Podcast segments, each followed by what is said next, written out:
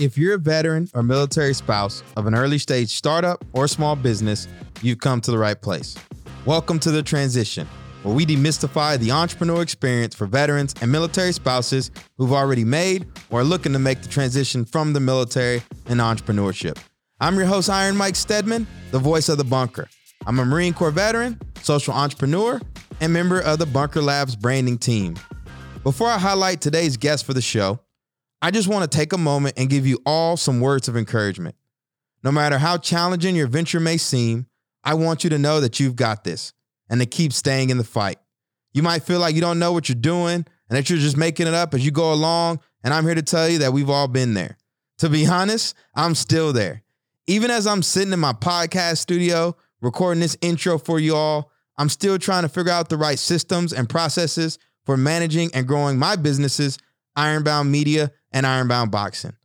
I don't quite have it right yet, but because I managed to stay in the fight going on 3+ years now, I've learned to trust myself, and you will too.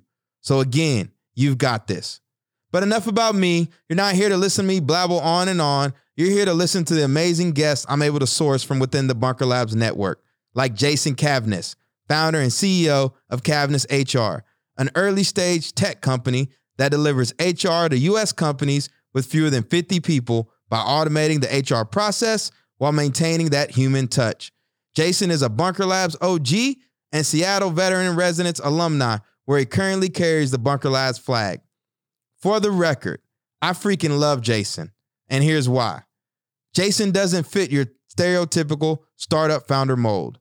He's a 53-year-old retired Army HR officer who transitioned from the military after 25 years of service with virtually no tech background or startup experience.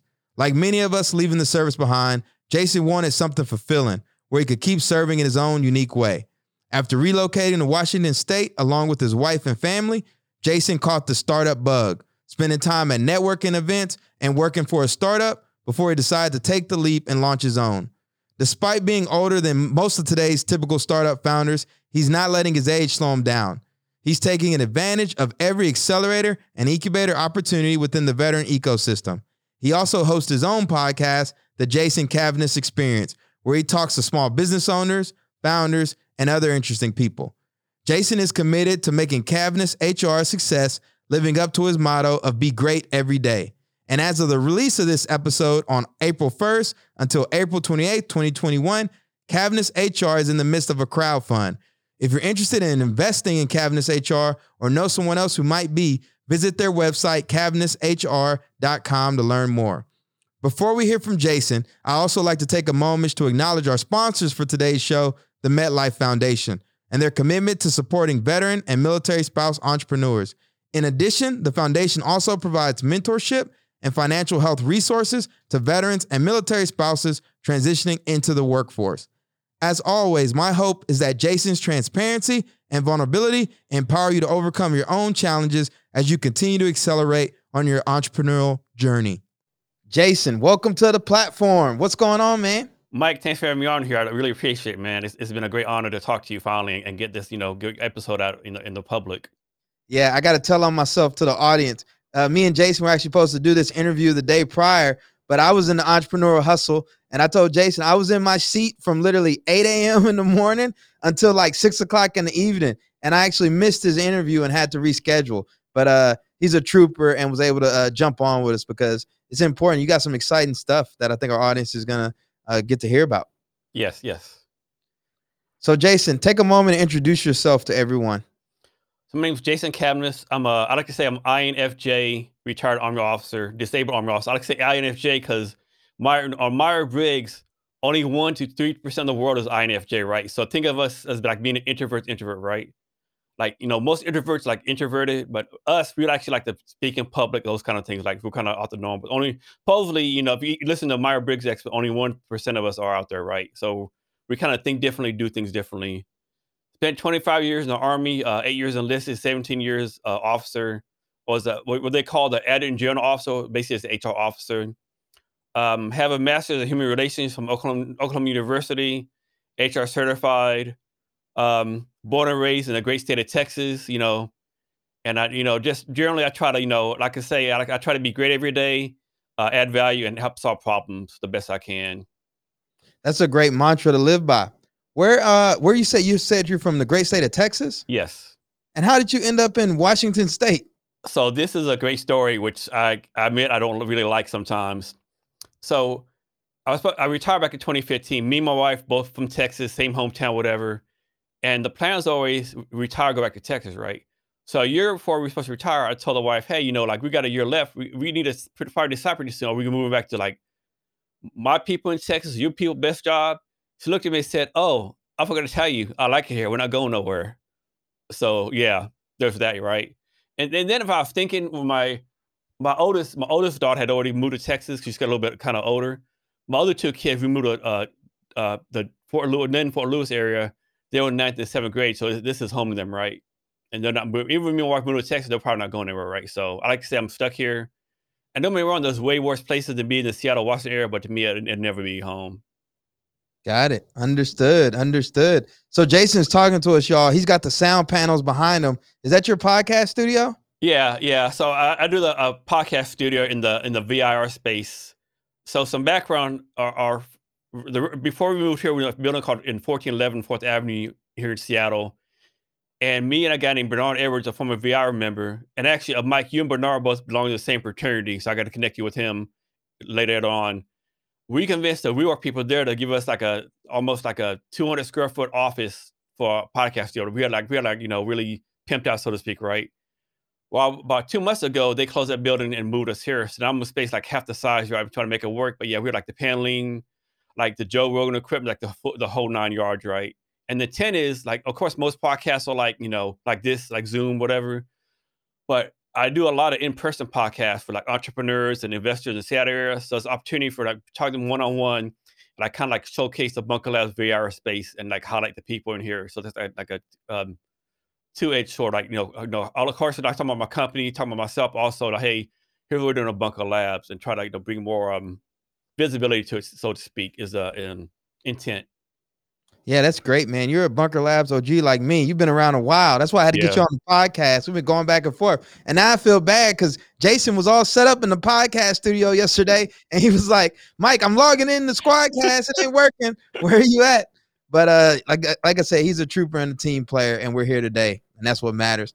So, Jason, I'm going to change it up a little bit, y'all. I'm going to ask Jason to tell us a personal and a professional win for the week.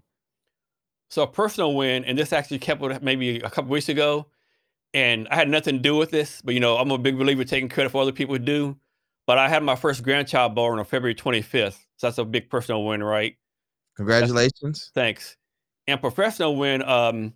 So on this Tuesday, there's a guy named Devin Meltzer. Like, he's a big time coach. He owns a company called Marketing One with Warren Moon. He's a business advisor to Gary Vaynerchuk. Well, he has a TV show called 2 Minute Pitch that shows on Bloomberg TV and Amazon Prime Video. I'm going to be on that TV show on Tuesday, and it's going to show in June. Congratulations, man. You're getting after it. Y'all, if y'all don't follow Jason on social media, my man's got a podcast. He's doing blog posts. He's getting it. Jason, how many people are in your company? Oh, man, it's not that many. It's a small team, you know. Yeah, me and a couple other people. It's always, and one thing, like, we'll talk about later, we're talking about the grind of, like, having a startup. Like, you know, people always talk about as a founder, you know, it's a short time amount. Well, first of all, as a founder, you got to convince people to come work for you, right? And, like, you might say, hey, you know, John Brown, I'm going to give you X amount of equity in the company, right? Well, to me, that's the same as saying, well, John Brown, see that pot of gold in the rainbow, I'm going to give it to you, right? It's probably not going to happen. So how do you convince people to do that, right? And most people, in them, like, believing your vision, being your dream, whatever the case may be, sooner or later, they got to pay bills, right? If you ever raise funds or, you know, whatever, pretty much 6 months a year, they're going to leave, right? And so it's always like a constant, and you can't take it personally if people leave, right? I mean, they have a reason to leave, right? You just got to, you know, take it and keep on growing your company, I think. Yeah, that's definitely one of the challenges of being an entrepreneur. You know, I'm a small business owner. I don't got a startup. You know, I get out there and get cash flow going. But for those of you that are raising money, it's a whole different beast.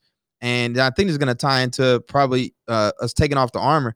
I know when Jason jumped on, I said, how's it going? He said, what did you say? Making the sausage, something. Yeah. I have a saying. When people ask me how it's going, I'll say, well, when I'm like, you know, we all have good days and bad days. When I have a bad day, I'll say, you know what? What's the saying? Sometimes you crush it, and sometimes it crushes you. As an entrepreneur, more often not, it's gonna crush you, right? Because you have so many things going on, right? So you just gotta deal with that stuff, right? I mean, you're gonna, you know, I don't want to use the word failure, but you're gonna, you know, perform the standards. But you just gotta, you know, get back in there and keep on going and going, right? You gotta just go the flow, so to speak, and learn from mistakes, and you know, just get better. Yeah, and you know, going back to your point about other people, like you bring in a company. What I meant to say about the Chandra founder is nobody's going to care about your company as much as you do, at least initially, right? Maybe down the line, once the vision starts to come together, but early on when it's smoke and mirrors, you know, it's like, man, you got to sell the vision. And so many people get that wrong. So many people say like, you know, even if it's your co-founder, right? 50-50, right? It's still not their vision, their dream, right? Even you're paying someone $125,000 a year, right? It's not their vision. It's not their company, right? So many people get that wrong. Like, how come this person doesn't care like I do? They're not working late hours. Well, first of all, you're probably not paying enough to. They're probably not invested enough to. And there's too many people expect that. Yep. So, Jason, let me ask you this. You mind taking off our armor for our listeners? You know, let them know something you're struggling with as a startup founder up there in Washington State. Man, there's so many things, right? Like, it's, you know, there's always, what's it called? Imposter syndrome, right? Everyone suffers from it, you know. Like I have people on a podcast and they're like talking about like, what? How in the hell do you have imposter syndrome? Like you're like top of the top, right? But imposter syndrome is, I think, a big thing for everyone. Like sales, you know, sales is a big thing. I think I struggle with, right? And so I really get. Here's a good one for you. So like, people see me on social media. I talk in front of people, right? You know, say other things. So a lot of people don't know this. I didn't speak for my first 6 years of life, right? Didn't speak at all. And then for like 6 and 9, I was in speech therapy. I had a really bad stuttering program, right? And so sometimes when I speak fast a lot because that old stuff comes back in mind, right? So I always conscious about that when I talk in front of people, right? Like, and I might, you know, be talking, you know, funny. Am I talking fine, right? So I always say struggle with that because obviously I speak in front of people and stuff like that, but it's always in the back of my mind, right? And the other thing too, like I'll do too, and this part of being the like INFJ, like of course I speak in front of Bunker Lab things, Bunker Brews, on and on, right? Or even with podcasts, right?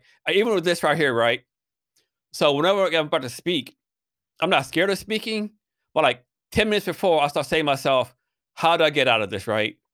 You know, like if I don't show up, would anyone really notice, right? Like, you know, like if spinning in front of a Bunker Brews, I know I'm the MC, but I'll just tell, you know, Daniela Young to do this for me or Dan Cannabis, right? No one really know, right?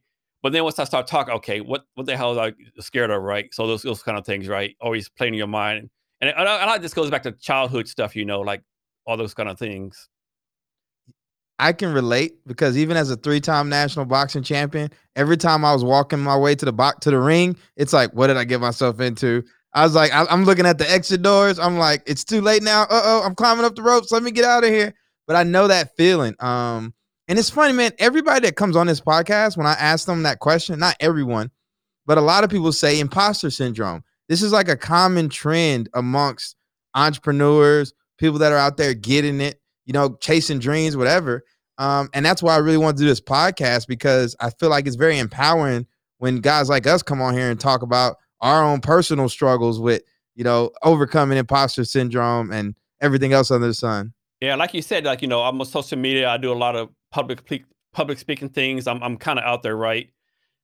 But then, like, people tell me, "Oh, you're doing a great job." I'm thinking to myself, "What are you talking about?" Like, you obviously don't see the back end stuff, right? All the stuff I'm struggling with, right? So it's a definite balance that you got to do. You gotta like, I don't know, you gotta like so-called sell the vision, you know, the big dreams, you know, the big plan to take over the world, so to speak, disrupt this industry, do these great things. On the back, like, you know, I just got rid of my tech co-founder, or I just lost potential 8 customers, or man, the spouse just reminded me of the financial situation again, or like all this kind of stuff going on, right? And you gotta, I don't say put a persona, but a positive vibe out there for everyone to see. And of course, you gotta be authentic, right? You gotta tell the truth to investors and customers, right? So I think there's a balance for that.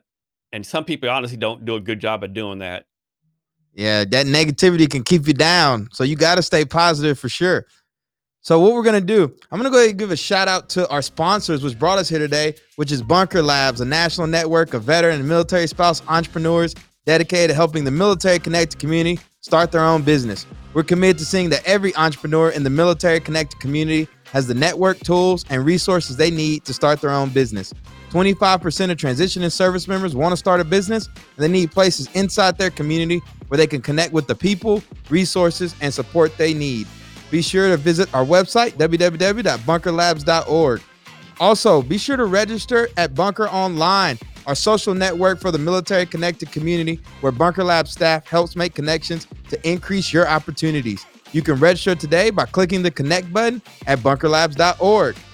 Jason, man, talk to us about how you got connected to Bunker Labs, because I love how I see you and the tribe out in Washington State. Like, y'all are always like supporting each other on each other's podcasts. It's very powerful, and I think it's it speaks to the community that a lot of transitioning veterans are seeking. Yeah, so I was actually to a very, very first Bunker Labs, Bunker Brews here way back in the day, to come to Washington. It was a place called Odd Outer Brewery, and I think it was back when I just got involved with startups. I had started my own company. And we'll tell that story in a little bit. But basically, I'm pretty sure I went to a meetup, Eventbrite. It was just clicking in, like, entrepreneurs, stuff like that. And this is a time period where I was trying to validate my idea, right? So I was trying to talk to as many people as I could about Cavness HR, right? And back then it was a Johannes, I can't say his last name, Johannes Schoenberg, I think, and Jake. They're like the co-leaders here in Bunker Labs. And back then with Bunker Labs, each city, I believe, was like its own private entity, so to speak, right? So just trying to build the community right then. And so it started back in 2015, 2016, the very first meeting, right? Back the days is like, they would like buy one beer, buy two pizzas. People tell the story. It's like very, very organic roots, so to speak. Yeah, very grassroots. Yes, grassroots. That's the word. And you've been a veteran in residence. What tribe were you part of? I was the second one here in Seattle. So I was the second one. Yeah. How was that experience for you? It was good. I mean, yeah, it was very good. But one thing I'll tell people when I talk about Bunker Labs or VIR, I won't be negative or anything, but it's a different animal, right? So for those who know what Techstars or YC Combinator is, it's pretty much rinse and repeat, right? All the companies start kind of the same. They want to build a product. They got to do the pitches, meet investors, and pitch and get all the money, right?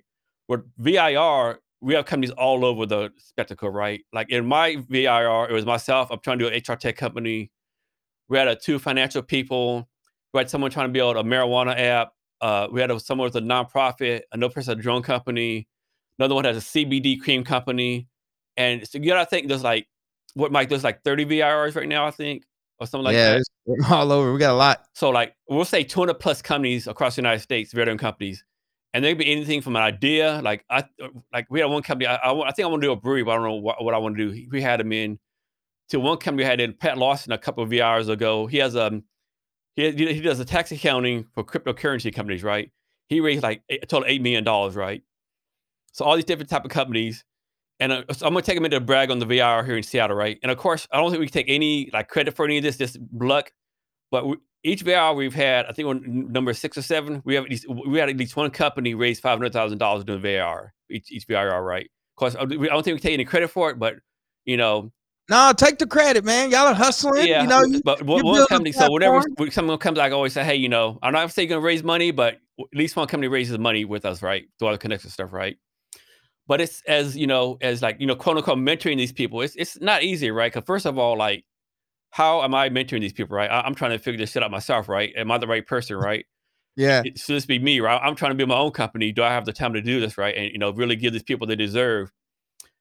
But like it's a challenge, right? Because everyone needs something different, right? Those different industries. Like one person asked one time, his company's like basically they want to do a food service company, right? So they ask for connections to government contracts, United States government, right? Everyone has different needs and different things. For versus your tech stars, okay, they need software developers or they need investment, right? With us, it's so complicated, right? It's all over the place. Yeah, I think that speaks to the broader challenge of entrepreneurship in general. It's like you got the accelerators, you got the incubators, you got the small business, and part of it is just kind of navigating that process. But I think at our core, what we're trying to do is create an opportunity for veterans that they typically haven't had before. The VIR is still a relatively new concept for us in the the veteran entrepreneur community. And I can tell you, as part of the Bunker Labs branding team, take that credit for the great work y'all did out in Washington State. We love to see it. Now, y'all can't see Jason, right? But Jason doesn't fit the image of a 20-year-old tech startup founder with a hoodie and some flip-flops. Jason looked like he about 75 years old. I do it like hoodie, though. He does have a hoodie. How old are you, Jason? 53. 53, yeah. Retired Army, and he's a tech startup founder. So I want to hear that story. I'm about to kick back, put my feet up. Tell it to us. Yeah. So this is just, I'll tell the whole backstory. So we're getting ready to retire. And I talked about some of my military transition too. I think it'd be valuable. So back in the day, the Army would say, hey, go on LinkedIn, find a job. Like, what the hell is LinkedIn? What are you talking about, right? So LinkedIn, figuring it out. And I was retired as a major. I was, HR. So what I did, I got on LinkedIn and I sent a message like 200 HR people. I knew I wanted to work at, before my wife told me what moved from Washington, I focused on finding a job in Seattle, Dallas, Austin, San Antonio areas, right? So basically I did a search for HR directors, VPs of HR. And basically the message was, I'm paraphrasing, my name is Jason Cavness, I'm retired for 25 years. I would like to talk to you about, trying to transition from doing Army, military HR to civilian HR, right? I didn't ask for a job because you shouldn't do that. You should just ask for a job. So I try to make a conversation, build connections. So sent out to 200 people, 50 replied. So I made 50 connections, had a great conversations, and I got a job from that. Those 50 connected other people, right? So I want to say, ask people for help when you transition or get in the Army. People want to help you, right? Especially if you're a military veteran. Now, having said that, you got to add some kind of value. You didn't just say, I'd serve my country. I deserve to get a job, right? You got to couch it the right way. You got to add value and help people out, right? So I would caution against that. But I got a job from that, and during the same time, this guy named Mark Rowe reached out to me on LinkedIn. He said, "Hey Jason, my name is Mark Rowe. Have a startup called I have a startup called Myers Fold. We want to help college graduates, military veterans find jobs doing skills tests because we're a big believer that resume does not really help you find a job. It doesn't put you out in the best way. Can we meet in person in Seattle and you explain to me how the Army's helping you other people find jobs?" Sure, one question for you. What the blank is a startup? I had no clue. You just can't start a company. Companies already exist. You just can't make an Amazon or a Boeing or, what are you talking about? So, he laughed. He explained, and he gave me a crash course on startups and MVP, product market fit, customer validation, all this kind of stuff, right? I think, man, this is pretty interesting. I'm intrigued by this. This is oh, how come I didn't know about this before, right? Of course, being in the military. And so I want to jump real fast back to VIR. So one thing VIR does, as you know, this, Mike, in the military, all of us are in a bubble, right?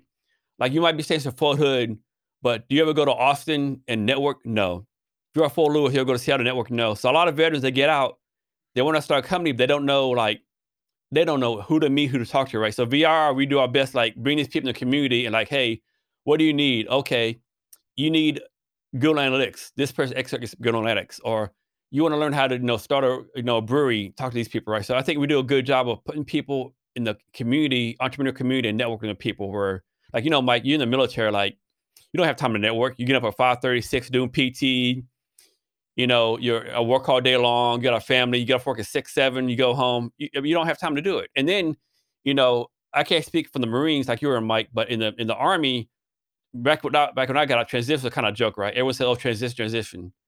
Yeah, you transition, but you still got a job to do, right? So are you really transitioning? Are you really taking care of yourself? Probably not, right? So VR, one thing we definitely do a good job was getting people out of the bubble and inviting them and, introducing them to people. So I'll make sure I got that point across before I forgot again.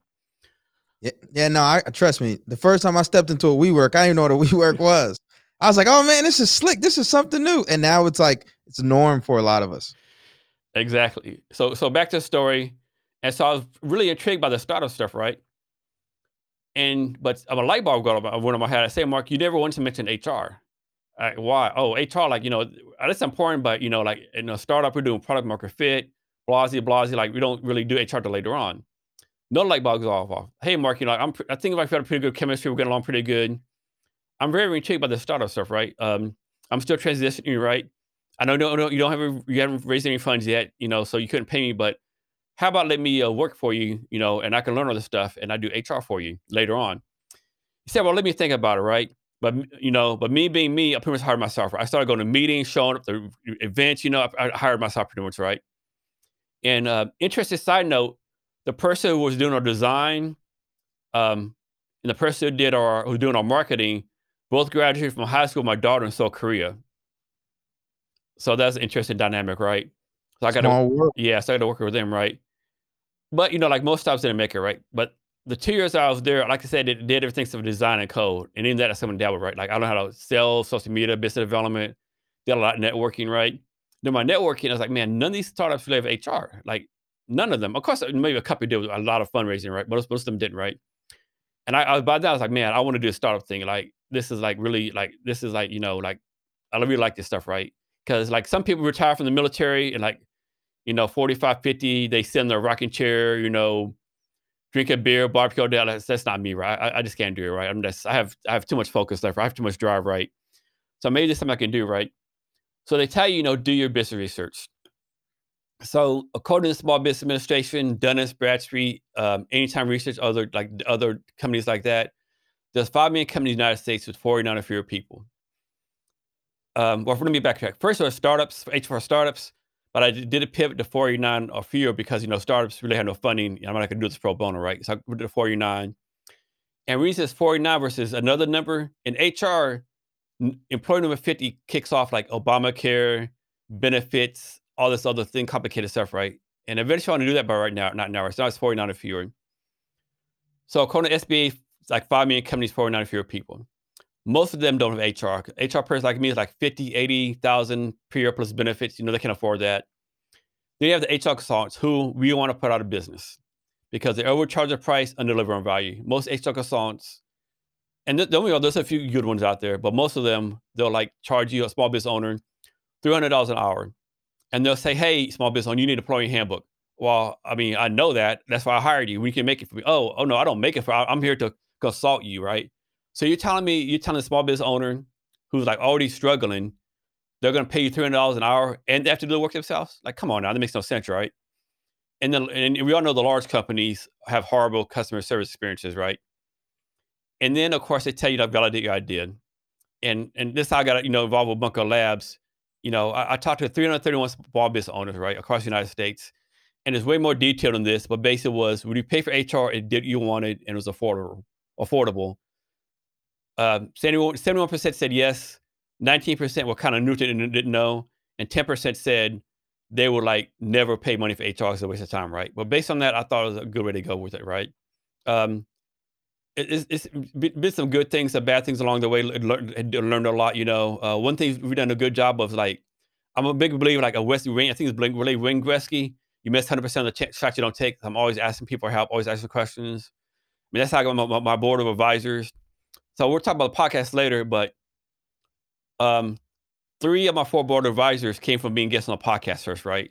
I was able to parlay that and having to be on my board advisor. One of them is Todd Dean, and just like I said, I know what a startup was. Todd Dean, he's there's an organization called Karuchi Forum, that's a nationwide angel investing forum. He was he started a chapter in Seattle and was a president like 10, 15 years, big time VC in the Seattle area, semi-retired now. Now lives in Sun Valley. He was like my 5th guest on the podcast. And he gave me a call like 6 months later. Hey, Jason, how's the company going? What's going on? Oh, it's going, blah, blah, blah. Who's on your board of advisors? What the blank is a board of advisors? What the hell are you talking about, right? So he explained to me, hey, Jason, you know what? I'll be your first member of the board of advisors. You don't have to be nothing, but, you know, you use me like bringing other people on, right? So he's the first one. Next one is a guy named Dr. D. Anthony Moss out of San Antonio. He was my very first podcast guest. He's like a... He's written at least 20 books on entrepreneurship, startups. He's like a startup marketing expert. He won an award last year in Berlin, Germany for the top marketing person in Germany. Like, he's actually starting a TV show in Atlanta, on Atlanta startups. Like, he's on the board of advisors. Then there's Kevin Goldsmith, former VP of engineering at Spotify. I convinced him to come on. Former CTO at Avo, like extensive tech experience. He's on there. And then David Meltzer on my board of advisors too. And I convinced David to come on. Because the TV show I'm going to be on Tuesday, it's like on Real TV now. Back in September, it was like not so, like a big time. I finished second on it. I was able to parlay that. Well, for finish second, I get a year of free coaching from him. I was able to take that into him speaking to the VIR And then like building that relationship, I did some other things for him, and that asked me to be on my board of advisors, right? So back to the networking piece, none of this would have happened without me networking kind of piece, right? And I think if we're honest with each other, like going back to the VR thing, if I'm honest, every success you had, every failure you've had, you can trace it back probably 6-7 steps, right? Nothing you did today that's happened, right? Like everything I've done that's good or bad, I could trace back 6-7 steps, if that makes any sense. It does. Yeah. And I want to use this as a teaching moment for our listeners.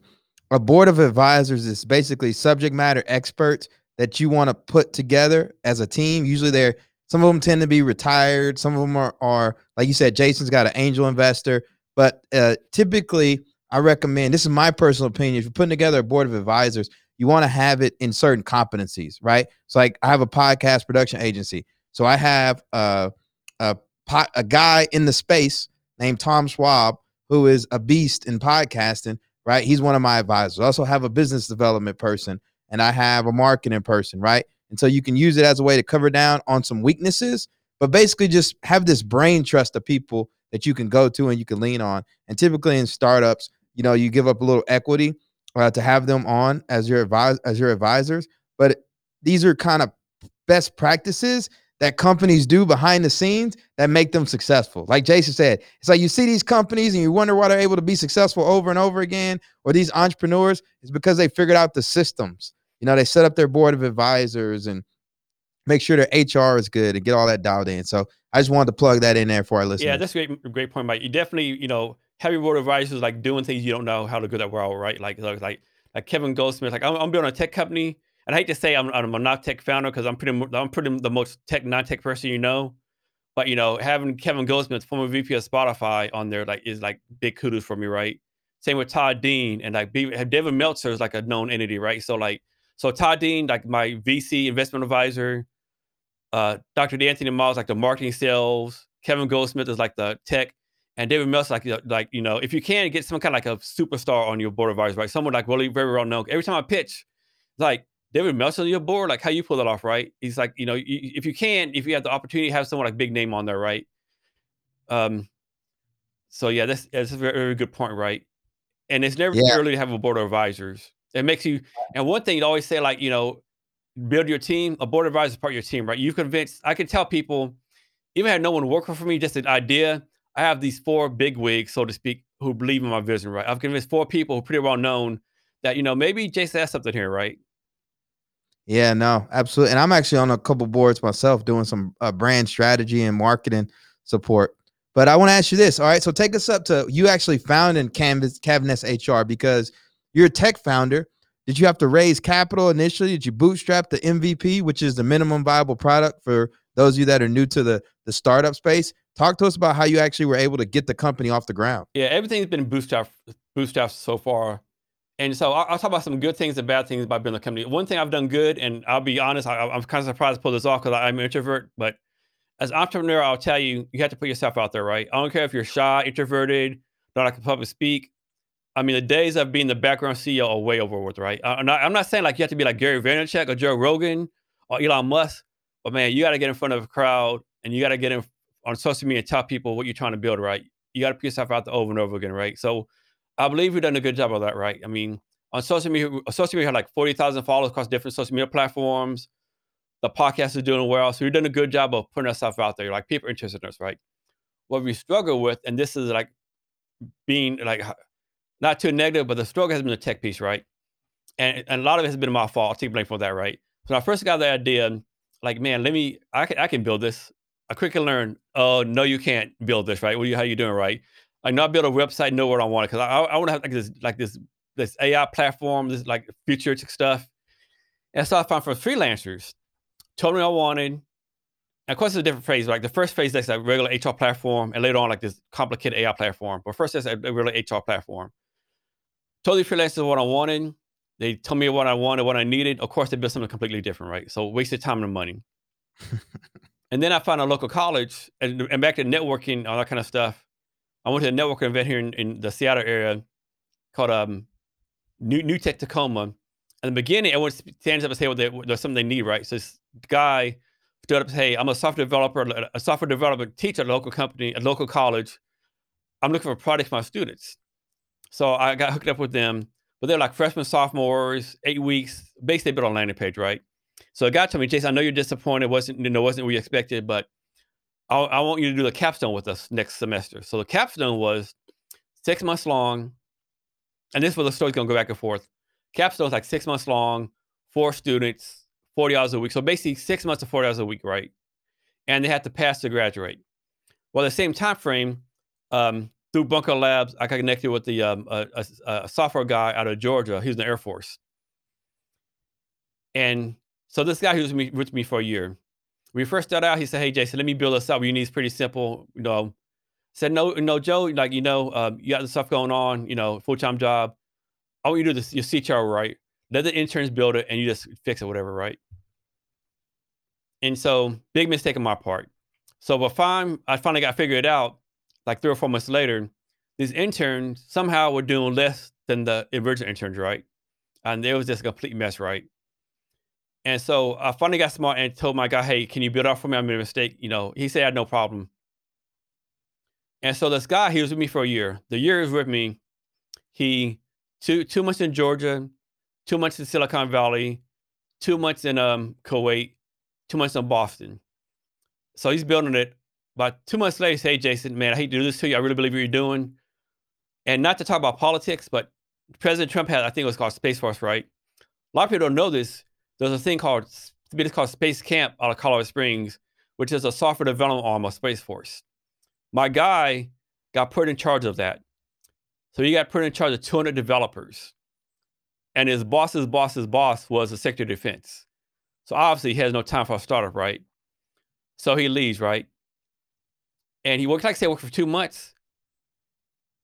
But however common, he didn't build the right product. So like example, if you have $10,000, you're not gonna build Fort Knox. He built Fort Knox. Don't be wrong, if I get like 10,000 customers, I already have what I need, right? But it was nowhere near MVP level. It was complicated, all that kind of stuff, right? But I definitely learned a lot. And then after that, a good friend of mine here in the Seattle area, he had his own startup. I think he got acquired. He worked for another company, kind of got laid off, you know. He said, hey, Jason, I really like your grind. Let me come work for you a couple of months. You know, I made him a co-founder, grinded it out. 2 months later, he said, hey, Jason, you know, my wife's really has me right now. I got a good job, right? Don't worry about it. I'm getting a junior developer job. No big deal, right? I still have plenty of time for you, right? A month later, you're like, Jason, man, I hate to do this to you, but you know the job I had? Yeah, well, they're about to make me the senior architecture, some kind of big level CTO, head of everything at the company, right? It's like more than I ever imagined. And my wife is going to have twins. So, you know, he left, right? And then I found out, then I went to a software development company and they did a great job, right? Got to 50% what I needed. Well, a software development company, outsource tech, like you're never the focus, right? You're never the focus, right? Sometimes 10 hours, 20 hours. And it's just but they did something, like, they got me what I need to do, right? I could decide, I just got a prototype, I could have strong customers. Then last year, I got hooked up with this other guy. I mean, like technically, he's like 10 out of 10, right? Built some great products, do some great things. I made him a co-founder, but he just didn't work out right. He's like, it just wasn't a good fit. I won't go to details, but I sort of got him a long time ago, right?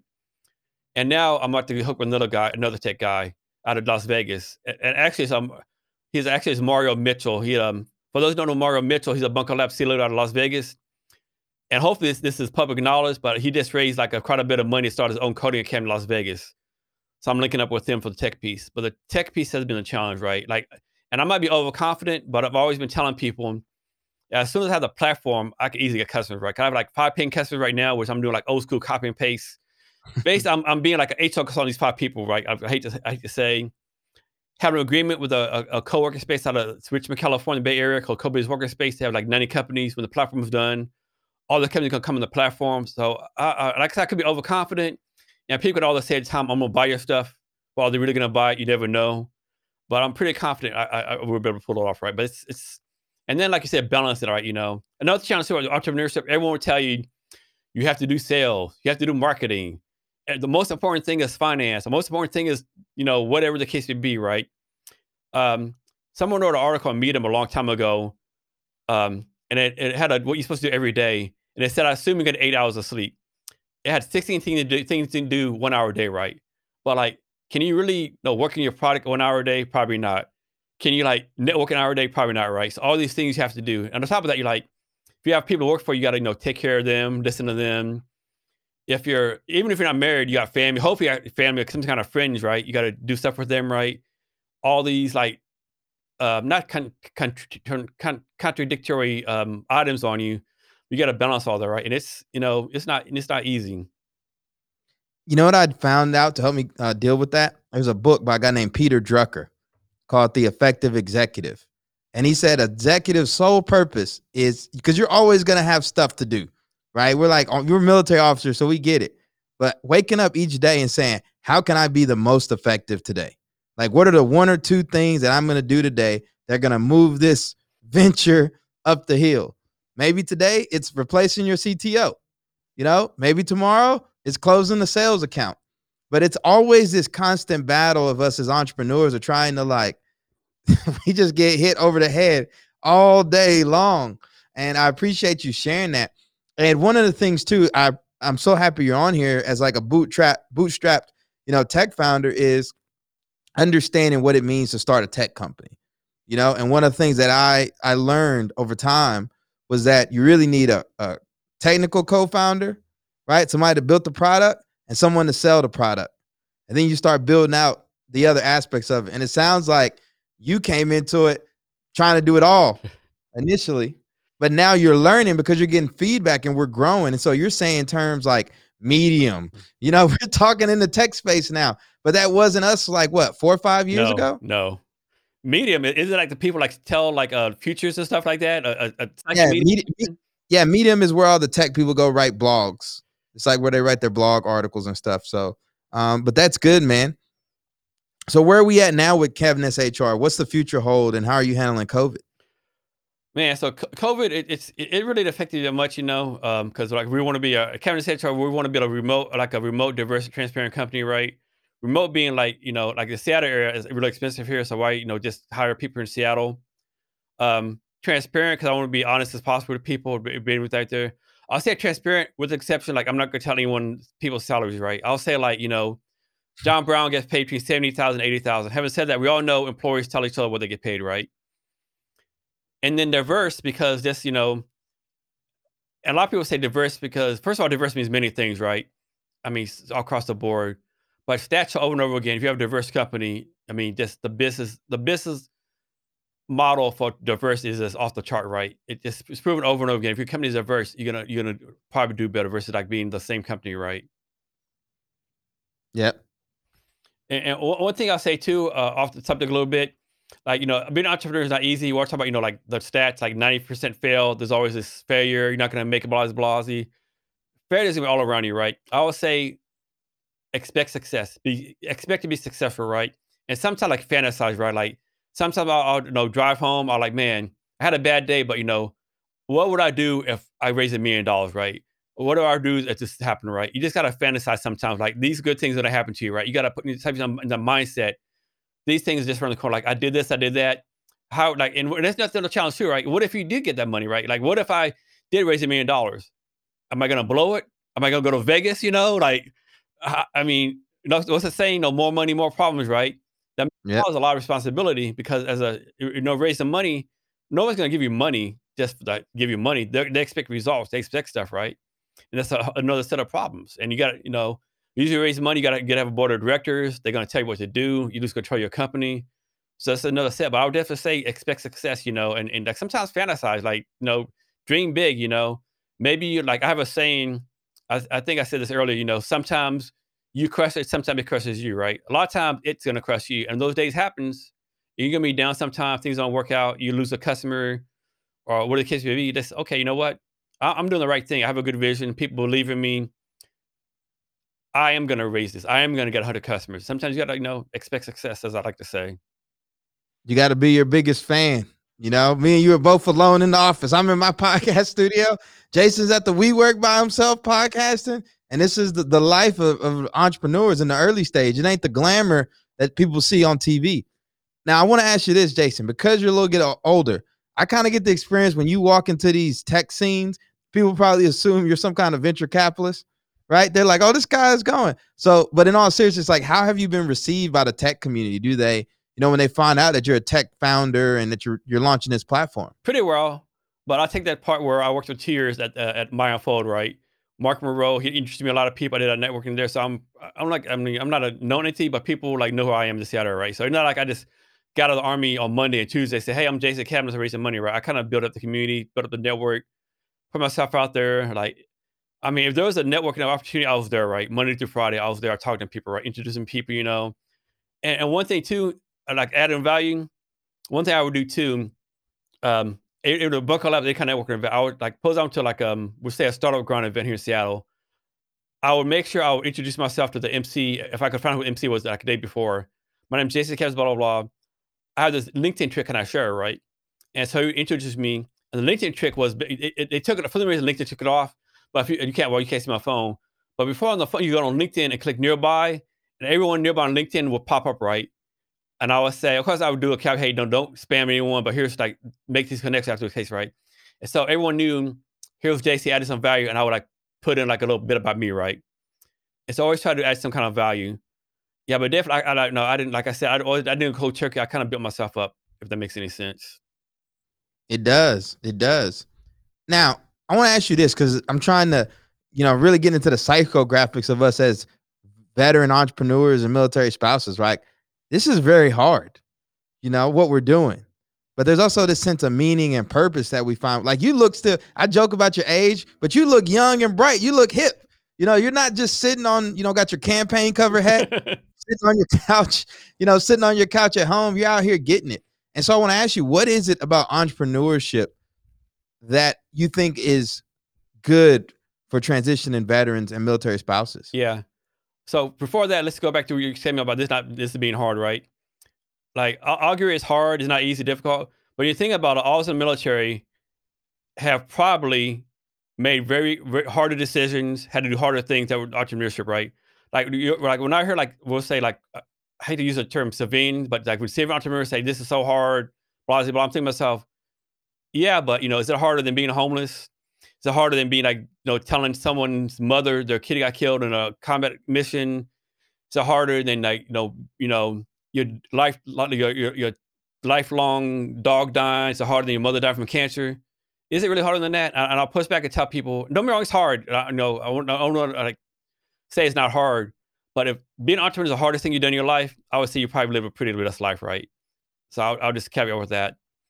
Now, as far as what veterans get entrepreneurship, like we talked in the pre-talk, the military trains you so great to be an entrepreneur, right? I mean, just the fact in the military, you know, get knocked down 10 times, get 11 times, right?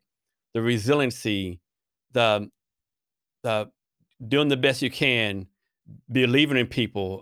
One thing the military doesn't get enough credit for is our cultural diversity, right? Like I've worked with people from Puerto Rico, Haiti, the Philippines, different background, different cultures, you know, so there's that aspect, right?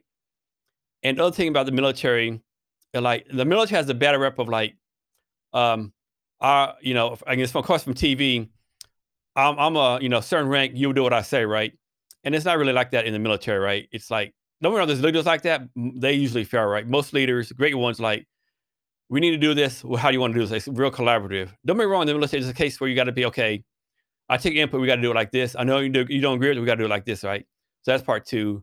So that's a big help with entrepreneurship. And that's a fact, like, you know, most people who join the military do it because they want meaning in their life. They want to do something big and serve others. Same with entrepreneurship, right? You usually don't start a company because you want to make money. I mean, some people do, but usually those companies fail, right? Like entrepreneurs, I want to make $1 million. I'll do something crazy, right? If you want to be a successful entrepreneur, you got to be something that you love, have a passion for, right? Because like I said, you're going to get your teeth kicked in a lot, right? You're going to get ignored. You're going to say no a lot. People are going to say your idea is dumb, or like, what? Like 1,000 other companies do this, right? And so the military does a good job, I think, of like teaching resiliency, teaching you how to come back, and just teaching you how to be. Another thing the military does, like confidence, right? They teach you to be confident. Another thing I don't think people know about the military, from like the youngest ranks, the E4 and above, like even the lowest ranks, we put people in front of different crowds and say, hey, specialist, you know, John Brown, you're going to teach a class on this in a week. You better know your stuff because you're going to be teaching people rank here, right? You better know the stuff, right? We go to a job of getting people in front of crowds and make them lead and stuff like that. So the Army And the military in general, I think, does a great job doing leader development, professional development, which I think you need as an entrepreneur, because you got to convince people to join your team, right? You got to get in front of people and say, hey, join my company because X, Y, Z, right? No, it really is a leadership practice. I feel like it's just very empowering, right? Once you can tread water, once you figure out how to tread water, you know, and you get better at it, you survive a little longer, start making some money, you start figuring things out. You know, it's just, it really is just leadership. Once again, after survival, it's all about leadership. So as we wrap up here, Jason, I want you, do you have any good books or podcasts you recommend people check out? Yeah, so I have a podcast I'm listening to recently. It's sort of entrepreneurship, but there's a guy named Lex Fridman. It's LEXFRIDMA podcast. He's like an AI guy out of Silicon Valley. He does a lot of AI stuff, deep learning. He's about to start a startup. He's been on Joe Rogan podcast a few times, but he talks about deep learning, machine learning, entrepreneurship. I mean, the whole nine yards. I mean, he's had some great guests on there. So I definitely recommend him. It's something like, it's not total entrepreneurship, but entrepreneurship, I think sometimes you got to, you know, do different things, right? And like, he has an interesting podcast. While you have our listeners' ear, right? We got veterans and military spouse, entrepreneurs. Some of them are early stage. Some of them are in the hustle and in the fight. What closing remarks would you like to leave with them as they continue their entrepreneurial journey? So this is not for entrepreneurs, but anybody out there, right? We all have something we want to do, right? It's either like, you know, learn a new skill, run a marathon, maybe go skydiving, maybe take that trip, start a company. Like, and we all, a lot of us like, you know, it's not the right time. I don't have this set up. It's not right. I need more stuff, you know, maybe tomorrow. Just get started, right? Like, what's that saying? You don't climb a mountain by going straight to the top. You got to take small steps, right? You don't eat the elephant by, you know, eating a whole. You got to take small bites. I was saying, you just got started, right? Like, when I started my podcast, I had, like, man, a generic microphone, and that was it, right? It was horrible, right? But I got started. You have to get started, like, and you have to put yourself out there. Well, Jason, it's a pleasure getting you on the platform. We're excited to have you in the Bunker Lab community. You're working on something exciting right now. Don't you guys have a crowdfunding campaign? Yes. So right now we've launched a crowdfunding campaign, and some background on that, right? So, you know, back then I said, man, you know, I'll never do a crowdfunding campaign. That's like, no, like product, you know, like products, like microphones and skateboards and stuff like that, right? And so I'm gonna give a lot of credit to another Bunker Labs guy, Anthony Gant. So Anthony Gant's company, At Ease, it's like I want to say it's like Airbnb for military people possession, right? And just by accident, and this is why I pointed to put your stuff out there, he did a post on LinkedIn where he showed his crowdfunding stuff, right? I'm like, what? What's this? And he raised like, I think back in like $300,000, right? I said, whoa, yeah, wait, what's going on here, right? Let me investigate this, right? So I talked to him, right? Okay, let me try this crowdfunding thing. So I'm doing the crowdfunding thing now, right? And it's been really go well so far, right? A lot of people sharing it, you know. And that's another thing back to the networking stuff. So with my social media, you know, presence, I've had like 10 people do like videos for me, sharing all that kind of stuff, right? But we have some great perks like doing t-shirts, different gifts, discounted HR. You can maybe potentially host my podcast with me and all that kind of stuff, right? But it's going to go to, I believe, April 28th. And you can donate or share at https://cavnesshr.co/crowdfunding. And I really appreciate your support. Where else can people find you at? Well, I don't want to sound like you know, like a arrogant person, but if you can't find Jason Kavness, you probably don't have the internet, right? But Jason Kavness, Kavness HR on like anywhere, like LinkedIn, Snapchat. I have a TikTok account. I do blog posts. All these. You things. Got Snapchat and TikTok? Yeah. Now TikTok, like, don't get me wrong, there's some trash on there, right? There's a lot of good stuff on there. Like one guy I follow, he's like 70 years old. He's a psychiatrist. Each day, he does a psychiatry tip in both Spanish and English. There's an old lady on there. I can't recall her name, but she's a big presence on LinkedIn. She does a daily self tip on there. There's a lot of great stuff on there. Don't get me wrong, you got to go through the trash sometimes, but you know, you just got to follow the right people. There's some good stuff on there. And my thing is like, if Gary Vaynerchuk's on the platform, you should probably be on there too. Jason is getting it, y'all. He's on TikTok, Snapchat. What's the other one now? Clubhouse. Yeah, Clubhouse. LinkedIn. Yeah. Well, it's been fun, man. And we look forward to supporting you on your entrepreneurial journey. hopefully we'll get you back on here to let us know how the crowdfunding campaign went and to do a little teaching in one of our office hours about what it takes to launch a startup. Yes, Mike. To bootstrap a startup. Yeah, this was a lot of fun. And for our listeners, do us a favor and subscribe, rate, and review this podcast on iTunes, Spotify, or your favorite listening service, your favorite podcast hosting platform. We greatly appreciate it. And if you want to get plugged into the Bunker Lab ecosystem, visit www.bunkerlabs.org, select the city nearest to you, sign up for our local newsletter, and attend one of our networking events. It's that simple. From there, be sure to get connected at Bunker Online, where you can learn more about our many different programs to support your entrepreneurial journey. We have programs that'll take you from idea to invoice, incubate you, and position you to grow alongside other founders and CEOs. Register today by clicking connect at bunkerlabs.org. Jason, again, it was a pleasure having you here. Until next time, everyone, peace, love, and have a great rest of your week.